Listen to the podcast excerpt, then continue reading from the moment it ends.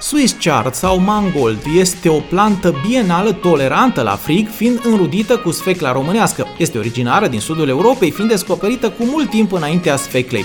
Această legumă foarte des consumată în Italia este cultivată și la Buzău de o fermieră din America. Planta, de la care se consumă doar frunzele, este apreciată pentru efectul pe care îl are asupra reglării concentrației de zahăr din sânge.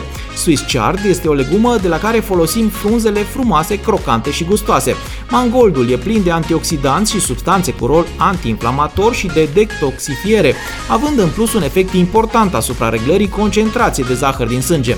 Doar două porții de mangol pe săptămână va asigura mare parte din vitaminele și mineralele de care aveți nevoie zilnic, spune americanca care a adus leguma și în România.